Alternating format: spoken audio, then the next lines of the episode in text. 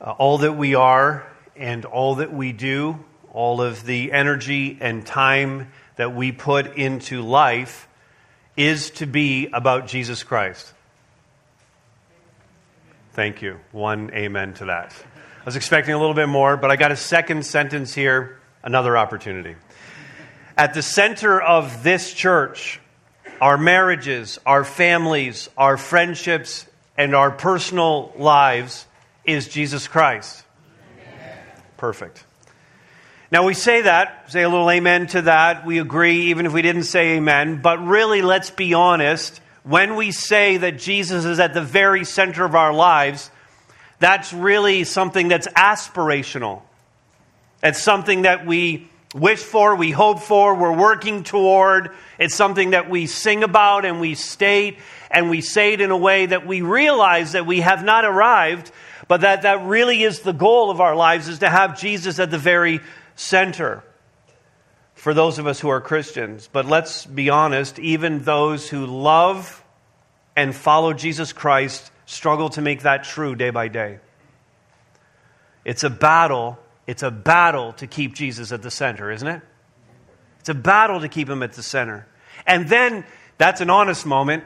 You know, we're saying that. But to be brutally honest, we love brutal honesty to be brutally honest, many professing Christians aren't even trying to keep Jesus at the center. Professing, many professing Christians don't even try to keep Jesus at the center. Now, today's passage, we're in Acts chapter 2. Peter continues this sermon that he's preaching on the day of uh, Pentecost, and he, he's already addressed, we saw last week, he, there, there, was. Um, uh, these miraculous signs that, that took place. The 120, filled with the Holy Spirit, started speaking the Word of God in languages they had never heard before. There was the mighty rushing wind, this crowd of people from Jerusalem in for the festival of Pentecost. They've all come because they want to see what's going on with this crowd. They've heard this commotion and they, they, they've, they've been attracted to it. And Peter dispenses with the explanation of what happened with the people speaking in other languages, the miraculous signs that had taken place. And now, in this next part of the sermon, he turns their attention toward the central message of the sermon, the central figure of the sermon, to Jesus Christ. Three times he's going to use this little phrase, this Jesus, this Jesus, this Jesus, in this small section of the sermon. And as we look at what he says about this Jesus, we're going to see aspects of who Jesus is and what Jesus did. And then that's going to present us with some imperatives for our own lives. There are implications to seeing Jesus in this way. Imperatives that are going to point us toward having this Jesus at the very center of every single part of our lives. And listen, that's going to mean change for all of us. There's no one that escapes a message like this. Keeping Jesus at the center for believers is a challenge. So, whether you're a new believer and you're still working a lot of this out, or whether you've been walking with Jesus for decades and decades, you understand that there are parts of your life that remain unsurrendered to Jesus. And as mature as you might be in Christ, and as much as you might know the Word of God, as mature as you think you might be, you realize just how far short of the mark of Christ's likeness you really are. We could all do, in other words, we could all do with a little bit more Jesus at the center of our lives. Amen? We could all do with that. And so that's where this text will drive us. It's going to mean change for all of us. This Jesus compels it. So let me read the text and then I'll pray for us. This is um, Acts chapter 2, 22 through 36. The Apostle Peter is speaking, it's, it's in the middle of his sermon. Men of Israel, hear these words Jesus of Nazareth, a man attested to you by God with mighty works and wonders and signs that God did through him in your midst as you yourselves know, this Jesus, delivered up according to the definite plan and foreknowledge of God, you crucified and killed by the hands of lawless men. God raised him up, loosing the pangs of death because it was not possible for him to be held by it. For David said concerning him, I saw the Lord always before me, for he is at my right hand that I may not be shaken. Therefore my heart was glad and my tongue rejoiced. My flesh also will dwell in hope. For you will not abandon my soul to Hades or let your Holy One see corruption. You have made known to me the paths of life. You will make me full of gladness with your presence. Brothers, I may say to you with confidence about the patriarch David that he both died and was buried, and his tomb is with us to this day. Being therefore a prophet, and knowing that God had sworn with an oath to him that he would set one of his descendants on the throne, he foresaw and spoke about the resurrection of the Christ. That he was not abandoned to Hades, nor did his flesh see corruption. This Jesus God raised up. And of that we're all witnesses. Being therefore exalted at the right hand of God and having received from the Father the promise of the Holy Spirit, he has poured out this that you yourselves are seeing and hearing. For David did not ascend into the heavens, but he himself says, The Lord said to my Lord, Sit at my right hand until I make your enemies your footstool. Let all the house of Israel therefore know for certain that God has made him both Lord and Christ. This Jesus, whom you crucified.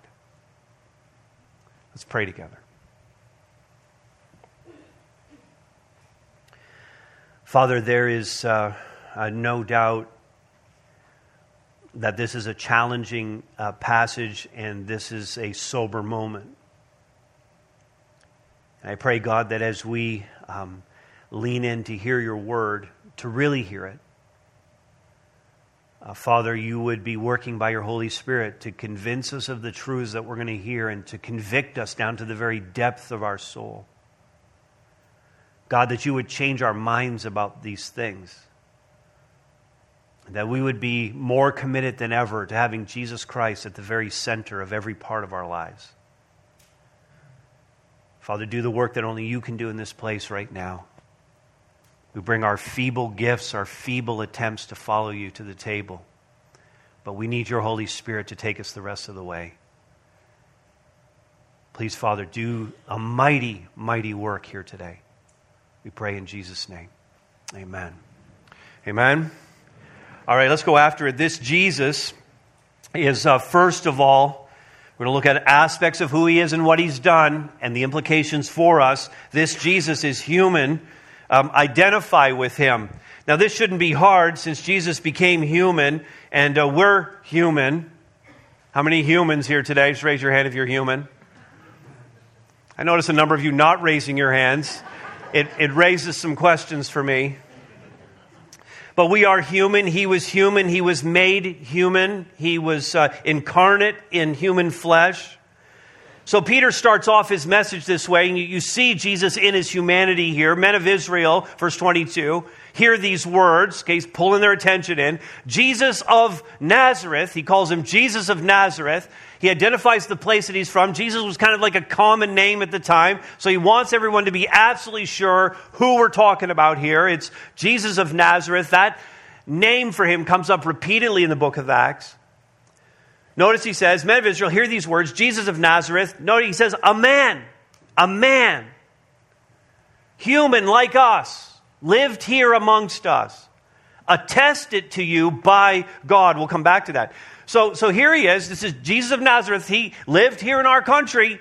He lived in a village just north of here. He grew up with a mom and dad and brothers and sisters, and he learned a trade. He, he lived not far from here. Went to synagogue just like you do on the Sabbath. But the unique thing about him, he was, in a lot of ways, he was just like you, he's human. But, but, in, but in one way, he was different in that he was a man attested to by God. Now, that word attested to means accredited to hold office accredited to hold office or authorized to hold office. And, and in fact, it carries the idea that he was appointed to an office but had not yet assumed that office. This is going to happen um, a few weeks from now. In fact, we have a, a federal election uh, happening right now, and there will be some new members of parliament who are elected in various ridings across the country. Uh, they've never been in parliament before, and in the space of time from election night, when they win the election, until they stand before the governor general and are actually sworn in as a member of parliament, taking their seat in parliament, that period of time, they are not known as a member of parliament, they're known as a member of parliament elect. If we get a new prime minister on the 21st, 21st of October, he will be known, uh, he or she will be known as the prime minister elect until such time as they're sworn in. And in some senses, this word attested to you by God is that, that, that Jesus Christ is the Messiah elect. He's been given the office, but really it's in the crucifixion and resurrection when he completes all the steps of being a Messiah Again, all of this from a very human perspective. But when he completes all the, all the steps, then he will fully assume the office of Messiah. We will recognize him as such when he's done the actual saving part of what it means to be the Messiah. And so the crucifixion and resurrection are like the swearing in ceremony and the full attestation or authorization or authentication or formal recognition of him as the Messiah. Now, what's awesome about that is he's a, he's a man. He, God in flesh living right here amongst us. But what's awesome about this is how God rolled out his plan so that we, we don't, to use the words of the, of the, the preacher, the book of Hebrews is a sermon, and in chapter 4, verse 15, we can say this with that preacher we don't have a Savior who is unacquainted with our sorrows, with our temptations, with our trials, but one who in every way was tempted as we are, and yet without sin. He lived the life that we live. We have a Savior who identifies with us. He gets it. He gets it. He's not a He's not a distant God. He's not an uninvolved God. He's not a God who is so other, and He is other. He's very transcendent. But not a God who's so other that He doesn't also relate to us.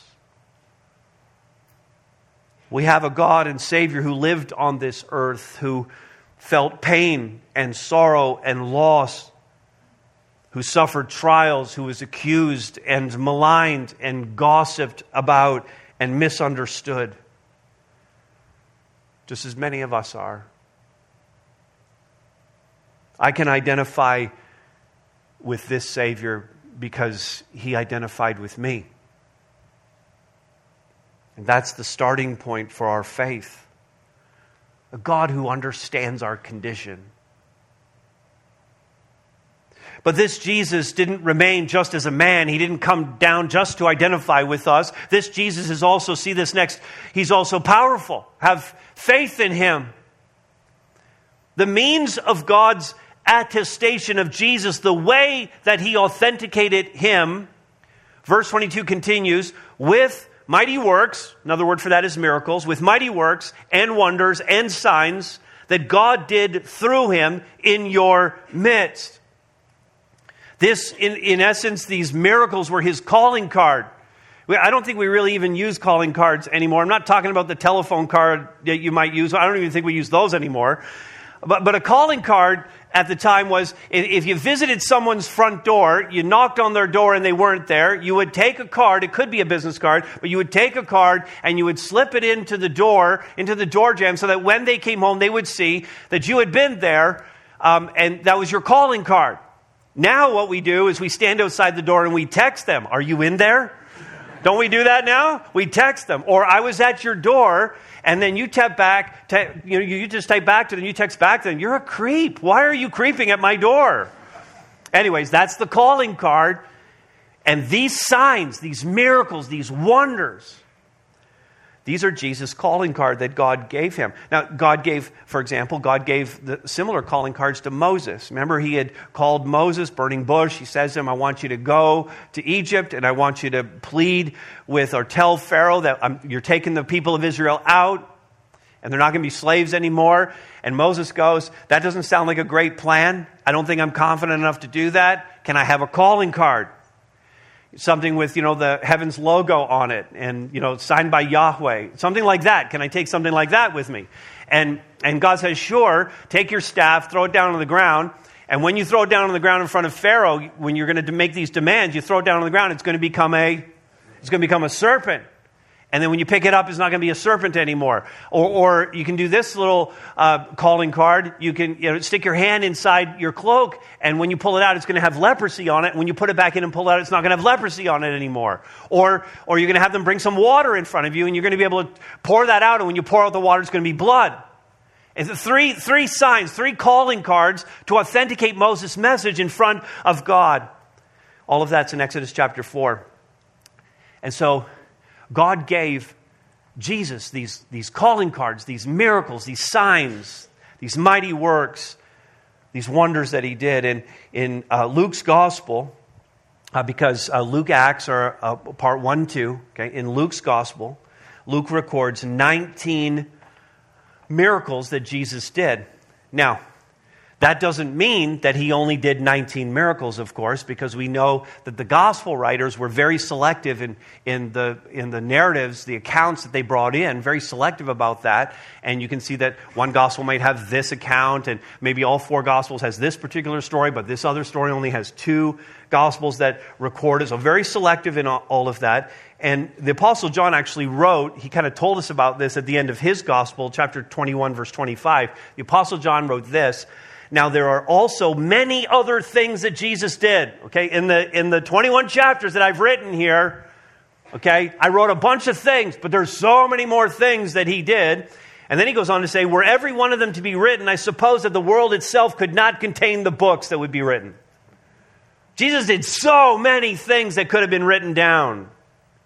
And so, like in my mind, I'm asking the question do you think we have 19 miracles in Luke's gospel? Do you think he did 100 miracles in the three and a half years? Do you think he did hundreds of miracles? Do you think it's possible that in three and a half years he did thousands of miracles? Do you think that's possible? For sure, here's what we do know. I don't know how many miracles he did or how many signs he performed, but what I do know is that the signs and miracles and wonders that he did impacted thousands and thousands and thousands of people. In fact, Peter points that out when he says here in verse 22, right at the end, God attested to who Jesus was by all of these signs, miracles, wonders. Peter says this, as you yourselves know, as you yourselves know. You saw him do these miracles. You witnessed them. Some of you were the beneficiaries of these miracles. You were, you were there. You remember going out and listening to him teach, and then nobody had anything to eat, and then miraculously 5,000 of us had lunch? If you weren't there on that day, there's a good chance that you were there on the day that he fed 4,000 people. Some of you in the crowd, Peter's pointing out, some of you saw him raise Jairus' daughter. You witnessed the healing of the paralytic. You know men and women who had leprosy that he healed. You saw him cast out demons. Some of you were there in Gerasenes, in fact, when he cast demons out of this one guy, and the demons all went into this herd of pigs, and the herd of pigs ran down and, and tumbled over a cliff and went down into the lake and drowned. Some of you were there, you saw it. You were in your village that day, and the herdsmen went into town and they told everybody what had happened. And it says the entire village came out and saw the thing. You looked over the cliff and you saw the carcasses of the pigs floating in the water. You yourselves know that God attested to the messiahship of Jesus of Nazareth by these wonders and these signs and these miracles. See, Peter's pressing them to think about what they saw and then chose to ignore. Jesus gave every indication that he was indeed the Messiah, and instead of placing their faith in him, They rejected him. Like, like so many today. The evidence of God is all around us. It's in the very creation. It's in transformed lives. It's in joy and it's in peace that people have. The evidence of God is all around us. The evidence of God is in us. In fact, every honest human being will admit what the author of Ecclesiastes said in Ecclesiastes 3:11. He has put eternity in our hearts. People if they're honest will admit we just know there's a God. And yet despite our awareness of all of this, we so quickly ignore and even reject him. The call here is to believe he's powerful. He's evidently powerful. And we should have faith in him. Well, he was a man, he was a powerful man, but Jesus was also crucified. The imperative for, is for us to die with him. Now, notice verse 23 this Jesus delivered up according to the definite plan and foreknowledge of God. Now, what we're going to see here is the intersection of God's sovereign plan and humanity's responsibility. Okay, we have personal responsibility here, but God is orchestrating the whole thing. But Peter says, Not only did you see the miracles and reject him, not only did you see these miracles and reject him, but it wasn't a passive rejection. You're actually complicit in his murder. You crucified him. Verse 23 continues. You, the crowd, he's talking to the crowd. He's not talking to religious leaders, though they are guilty. You, the crowd, crucified and killed Jesus by the hands of lawless men. And, and by the hands of lawless men, a reference to the Romans who actually carried out the crucifixion. So, so the questions come. Did we say these all the time when we're teaching through the New Testament? Did the Jewish leaders, were they responsible for the death of Jesus Christ? Yes, the religious leaders were. Were the Romans responsible for the crucifixion of Jesus Christ? Yes, the Romans were the ones who actually executed him. Were the, were the people who called out for him to be crucified? The, the part of the crowd that did that, were they responsible? Yes, they were responsible as well. Are you? Am I responsible for the crucifixion of Jesus Christ? The answer has to be yes.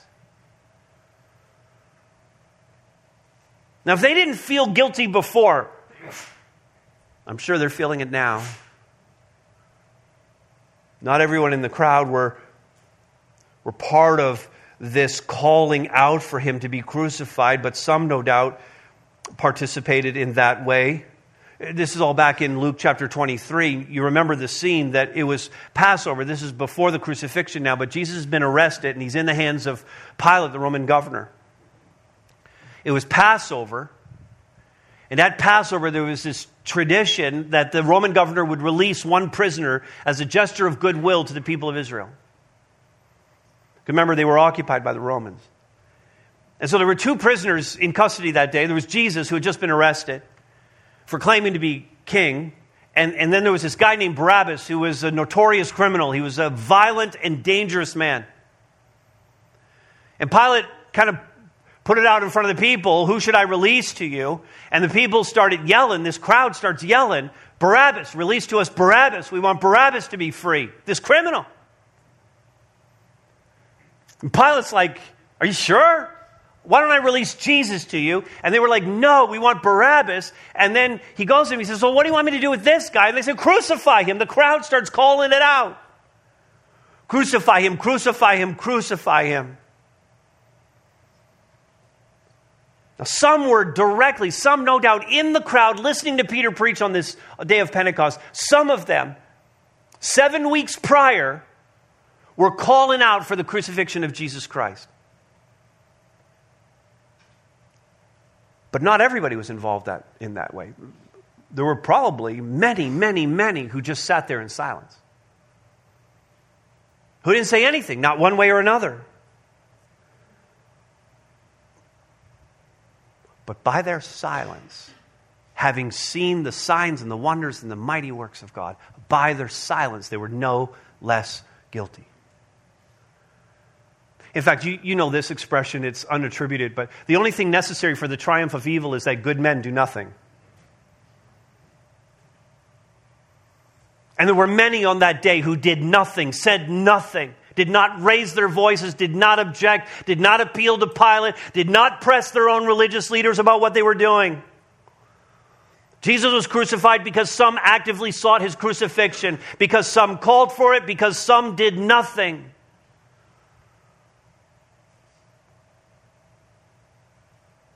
I mean, how many people were there actually agreeing with Pilate? Pilate at the end of, of or in the middle of verse uh, uh, 23, sorry, Luke 23 15, Pilate actually says, Jesus has done nothing deserving of death. He didn't want to crucify him. He only gave in to the crowd's demands for political reasons. How many agreed with Pilate and said nothing? Why did no one stand up to the religious leaders? Every single human being in Jerusalem on that day bore responsibility for the crucifixion of Jesus Christ. Now, having said that, the fact is, this was all part of God's plan. That's what we read already this Jesus was delivered up according to the definite plan and foreknowledge of God. Jesus Christ had to die to make atonement for our sins. We would have no forgiveness of sins, no possibility of a relationship with our God apart from Jesus doing this. And the only way to receive that redemptive act, to receive the cleansing of sin, this is the imperative. It's to die with him. It's not so much that I, you know, receive Jesus Christ as my personal Savior. It's not so much that as much as it is the death of self. It's Paul saying in Galatians 2:20, I am crucified with Christ. I am crucified with Christ. So I must die with him. But of course, it doesn't end there, and this is what we see next. This Jesus is also raised, and so we find new life in him. Peter continues, verse 24 God raised him up, loosing the pangs of death, because it was not possible for him to be held by it, freeing him from the cords of death that bound him, the impossibility of being held by death, because God is more powerful than the grave. Amen? God is more powerful than the grave. And then he says this commentary on what David said. And I want you to look actually at your text for a second because if you look at verse, we're going to come back to these verses, but verses 25 through 28 are all indented in your ESV Bibles. Other translations uh, will handle it similarly. It's all indented because this is a quote from the Old Testament. It's actually from Psalm 16 from David's own pen. And so it's this, this quote that Peter's using now to preach through. And so, this is his commentary, now down to verse 31, this commentary on that quote, which we'll come back to. He, David, foresaw and spoke about the resurrection of Christ. He's calling David a prophet here, verse 30. That he was not abandoned to Hades. Okay, he wasn't abandoned to the grave. He died and was put in the tomb, but he wasn't abandoned to that, nor did his flesh see corruption. His body didn't decay because he was raised from the dead. And Peter added, verse 32, this Jesus God raised up, and of that we're all witnesses.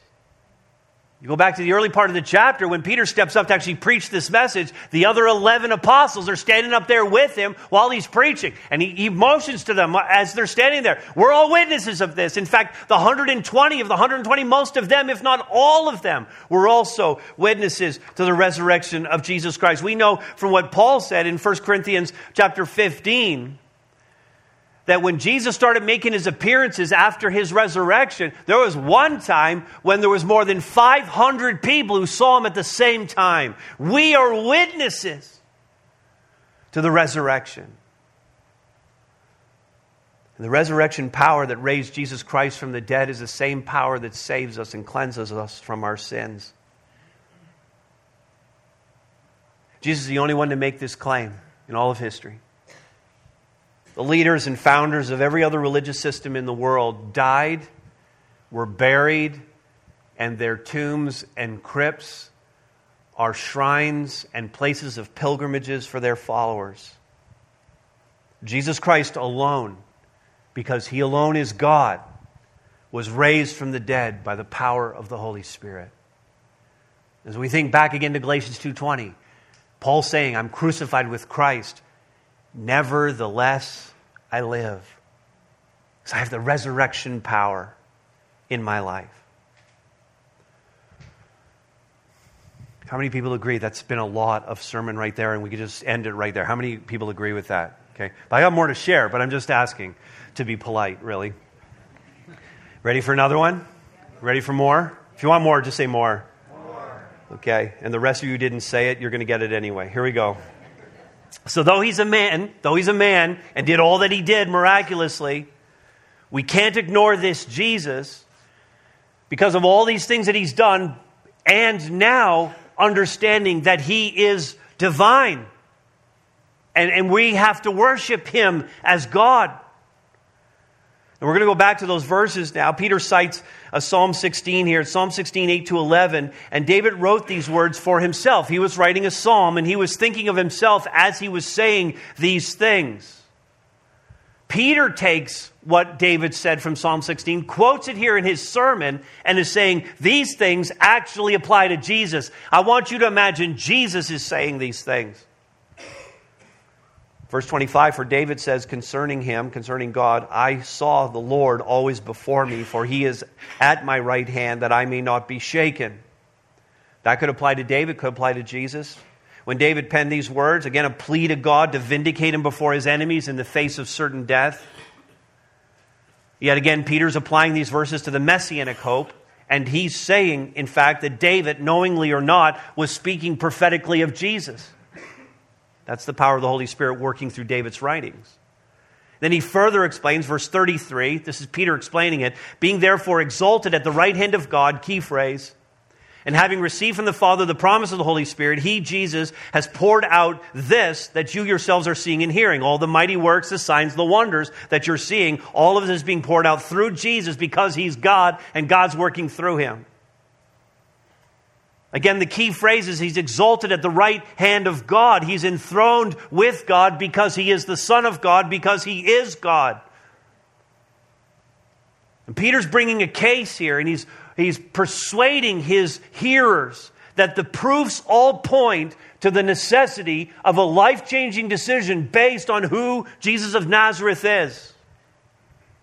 Because if Jesus is seated at the right hand of God,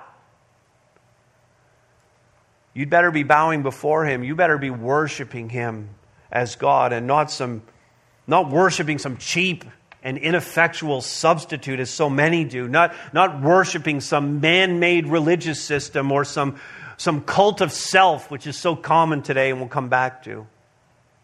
But we have to worship Jesus Christ because he's worthy. He's worthy of our worship. Not just what we do here. This, this, is, this is corporate worship. This is, this is you and me gathering together in Jesus' name to worship together for 80 or 85 minutes a week. And it's awesome, and I'm glad we get to do it. But this isn't like I tick the worship box now because I did this. The worship of a follower of Jesus Christ is 24 7.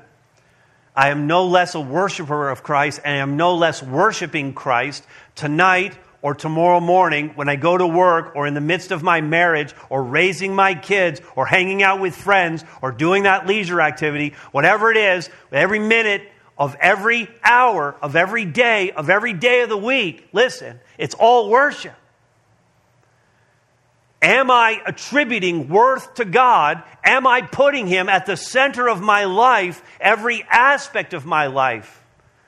Because he's God, because he's seated at the right hand of the throne of God. Worship him in that way. And among the great motivators to, to do that and to give our life to Jesus Christ is this message that He is our hope and we can rest in Him. You see that next? The people of Jesus' day were attracted to him because he offered them hope, and it was different than anything else they were seeing anywhere else. It was something their religious leaders and their political leaders failed miserably at. So Peter says, again, remember, he's quoting David here. Peter's preaching it. He's quoting David, but he's saying these are really the words of Jesus. Verse 25, um, 26. Therefore, he says, My heart was glad and my tongue rejoiced. That could still all apply to David. My flesh will also dwell in hope. We can get our hands around that. But then this, this part didn't really apply to David because he did die, and Peter tells us that. For you will not abandon my soul to Hades or the grave. You will not abandon my soul to the grave, or let your Holy One, the King, see corruption. But he did. So couldn't have fully been fulfilled in, in David. You have made known to me the paths of life. You will make me full of gladness with your presence. Now, for sure, David could have been looking on into eternity and everything God was going to promise him there. But, but this is a hope. My flesh, in my, in my humanity, in this time on earth, I'm going to dwell in hope, he says at the end of verse 26. And that's going to translate into this incredible joy, verse 28, that I'm going to have as a result. The Lord has been so kind to me to give me these things. David says, Peter says. Most people look for hope in the wrong places. The hope that most people put their stock in simply does not stand the test of time, and, and hope should be something that stands the test of time. Otherwise, it's not hope. Okay? The hope that most people put their stock in does not stand the test of time for three reasons. First, it is dependent on feelings. I just get all emotional about it. And my hope is resting somewhat in my circumstances and, and how I feel about those things. Or, secondly, hope fails, hope of this kind fails because it's based on motivational sayings. I feel very hopeful today because I saw this really cool meme on Facebook. You should see it. I'll forward it to you. Or the hope that most people put their stock in doesn't stand the test of time because, thirdly, it's wishful thinking. This is wishful thinking. I'm just going to say things to you that will make you hopeful, but that have no actual basis in fact. This is where we come back to the, the cult of self that is preached and proclaimed and is, in fact, the religion of the day. Canada has an official religion, it is the cult of self. It is the individual, not Jesus, at the center of their own life. Its doctrines include you can do it, believe in yourself, you've got this, you can beat this.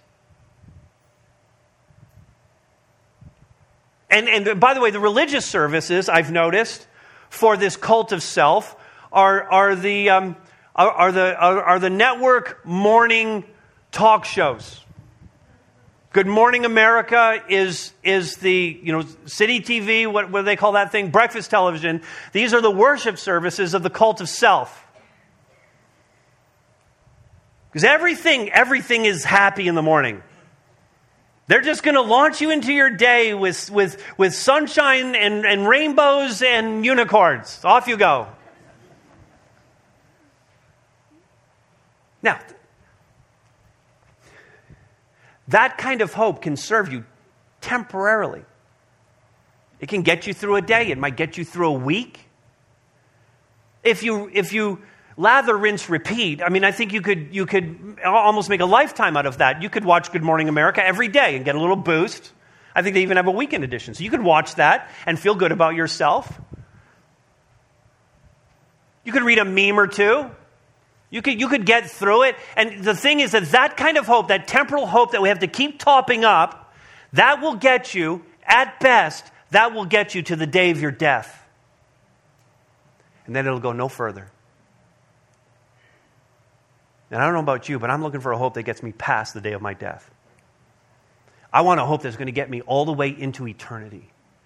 I want a hope that lasts. I want a hope that isn't about temporary happiness that I have to top up day by day. I'm about a hope that produces the kind of joy that verse 28 talks about. I want a real hope that results in real joy that transcends all of my circumstances. So it doesn't matter what's happening in my life. I have hope and I have joy in Jesus Christ. Now, this crowd that's gathered to hear Peter's message, they're attracted by the commotion in the upper room and they're hearing the 120 do all these, say all these different things in different languages. And why, why do you think that they've actually gathered at this moment? We've already said that, that they were lacking hope and they saw something in Jesus that was different. But I wonder if they've just come to see a show. I wonder if they've, a crowd is gathered and they want to see a spectacle. Cheryl and I were in London this summer, uh, England, and, and, we were walking down the Thames River and this, this uh, neat little pathway they have with all shops and restaurants and that kind of thing. And, and we would just notice every once in a while a crowd would start to gather. And, and in the middle of the crowd, there was a, there was a busker or a comedian or, or some guy juggling monkeys or something. There was just some guy doing something. And I don't think they juggled monkeys. Anyway, say, Cheryl and I, we would just be like everyone else. You walk over and you watch what's going on. You, are attracted. So that you could go back to the hotel and you could say, Wasn't that a thing that we saw today on the streets of London? Wasn't that a thing? Now, maybe there were some people in the crowd who were like that. They just wanted to be able to go home that night and say, You would not believe what I saw in Jerusalem today. It's crazy. But I think it was a lot more than that. They were people just like you and me in almost every way. Some we don't think about that about historical people at times, but they were people just like us. They had marriages, some of their marriages were good and some of them weren't great. Some, some of them had families where their kids were giving them trouble. They had jobs that they liked or didn't like. They had health issues they were facing. They were trying to make their budget work. Some of them had traveled to Jerusalem for the festival, probably thinking, I probably shouldn't have spent the money on this trip. They had arguments with friends. They thought and wondered about the future. They just generally struggled through life, just like you and I do. And as they did, they had a, a government that it seemed to them a government that was more interested in holding power than about good governance or about doing what was best for the people. And to top it all off, the one place that they should have been able to go for solace and for comfort and to make sense of all of this had been so badly corrupted. The very leaders who had been charged with conducting people into the presence of God had become no better than their own government selfishly motivated. Their faith had been compromised by leaders who had forgotten God. And Jesus offered them something very different than that real, lasting hope and joy as a, broad, as a, as a byproduct of that hope. And you and I know if there's no hope, there's no joy. If you're despairing of life, you will be miserable, sad, and despondent. But if you know your future, like if you're confident in your future, if you're latching onto the promises of God, if you realize what Jesus Christ has done for you and you believe his words, that his words are the words of life. And if you and if in your moment in the presence now that's the future but in the present you realize God is with me. He's walking through this every step of the way with me. I can have joy no matter my circumstances. And I have everything. And these first followers of Christ, the, the 120 and the people who are about to respond to Peter's message, we're going to see that. The great response to Peter's message. 3,000 people are going to give their life to Christ in this moment and be baptized. And they were going to need this hope joy package. Because they're about to embark, all of them, out on this great commission, this Acts 1 8. I want you to, to be my witnesses to the end of the earth. And for many of them, it's going to be a very difficult, very difficult journey as they embarked on that, where many of them would give their lives for the cause of Christ. Finally, this. This Jesus is Lord. Submit to him. It's clear again in verses 29 and 30 verse 34 that David's not the fulfillment of these things. It was always going to be his descendant. And of his descendant, David says here, and this is actually from Psalm uh, 110, verse 1, the second indentation there in verses 34 and 35. Peter quotes it The Lord said to my Lord, God the Father said to Jesus, Sit at my right hand. David calls his descendant, he, he calls his descendant my Lord because he was far superior to King David, who was the greatest king of Israel, the one for whom the Davidic line was named, the one from whom the Messiah would come. And yet, David, this greatest king of Israel, looks down through history and says, There's going to be a descendant who's so much greater than me that I'm going to say to him, You're my Lord. And I'll submit to him. David himself will bow. And again, it all comes off this key phrase, this right hand of God phrase. Eleven times in the New Testament, there's a, there's a reference to a passage in the Old Testament that speaks of Jesus being at the right hand of the throne of God. He has the position of divine power and authority. And so Peter, in this, in this short span of verses, has taken us from Jesus the man to Jesus the Messiah to Jesus his Lord. This progression and unveiling of Jesus has life changing implications for his hearers. Because if this is true, if, as Paul will say in, in his letter to the Philippians, this becomes the confession that Jesus Christ is Lord, a confession that every single human being will make one day if it's true that Jesus Christ is Lord, then you and I either live in submission to Him or in rebellion against Him. We either live in submission to Him and receive all the benefits and blessing of that, or we live in rebellion against Him and face the eternal consequences of that. You say, well, I, I feel like I'm kind of in the middle of that. I feel like I'm still investigating Christ, so I feel like I'm not fully on the Jesus is Lord program, but I'm also, I don't feel that I'm really rebellious against Him. I feel like I'm just somewhere caught in the middle there. So, so there is no middle.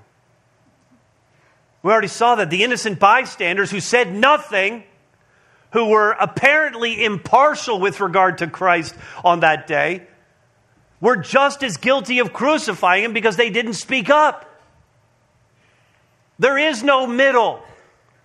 There is either you are surrendered to Jesus Christ as Lord or you are in rebellion against him.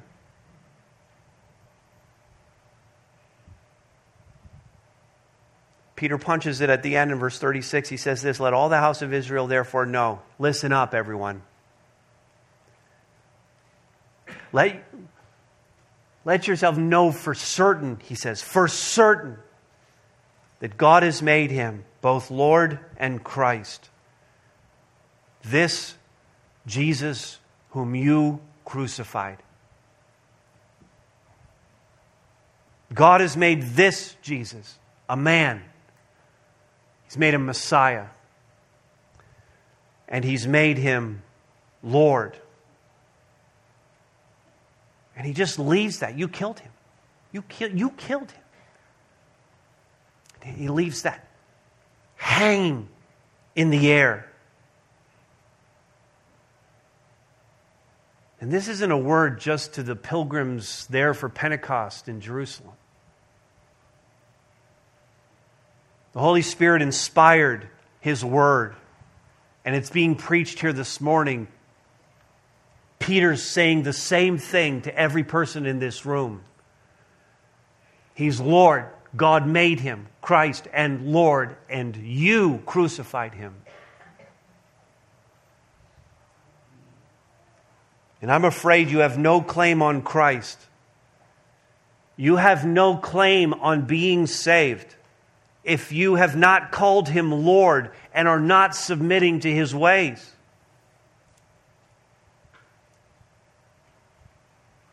Kent Hughes said this There are professing Christians, professing, we talked about that off the top. There are professing Christians who need Christ.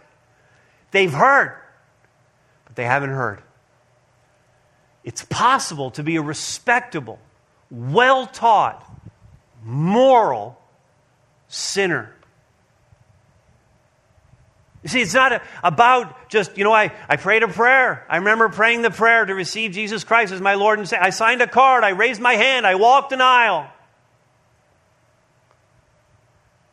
I come to church. I do all the things. But it's possible to do all the things and not have submitted to Him as Lord. I was raised in the church.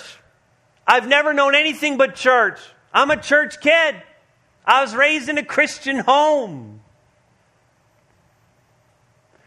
I understand, and it's awesome.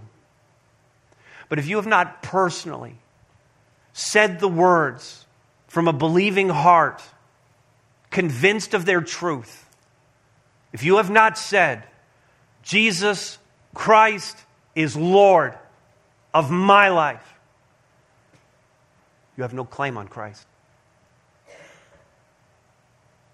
You have no claim on Him. Because Jesus is not an a la carte God. We can't just look for the things we like about Jesus and pull those out and say, like, I like these parts of Jesus, and so I'm just like gonna, I'm gonna buy these parts. Jesus Christ is Lord. To receive Him as Savior is to submit to Him as Lord. So, for you, will it be this Jesus? the one we just talked about, for you, will it be this Jesus? Let me pray.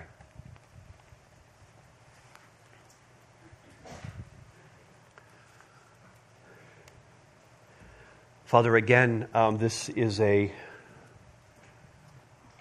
tremendously sobering message, and one, uh, Father, that. Um, no one here can escape the implications of it. And so, Father, I'm, I'm pleading with you in, in this moment to strive with us, because no doubt there's some struggling in the room. But God, that your Holy Spirit would move in an extraordinary way. And, and Father, what's cool about it is you know us, you get us, you know each individual in the room, you know all the circumstances, you know the struggles, you know the obstacles that are going to be faced with a declaration that Jesus Christ is Lord by every person in this room. But God, that's the hope that we hold out that everyone here would make that decision. Jesus Christ is Lord of my life, He's at the center of all of it. So, God, hear this prayer. Do the deep work in each one of our lives that only you can do. We pray this in the name of our Lord and Savior, Jesus Christ. Amen.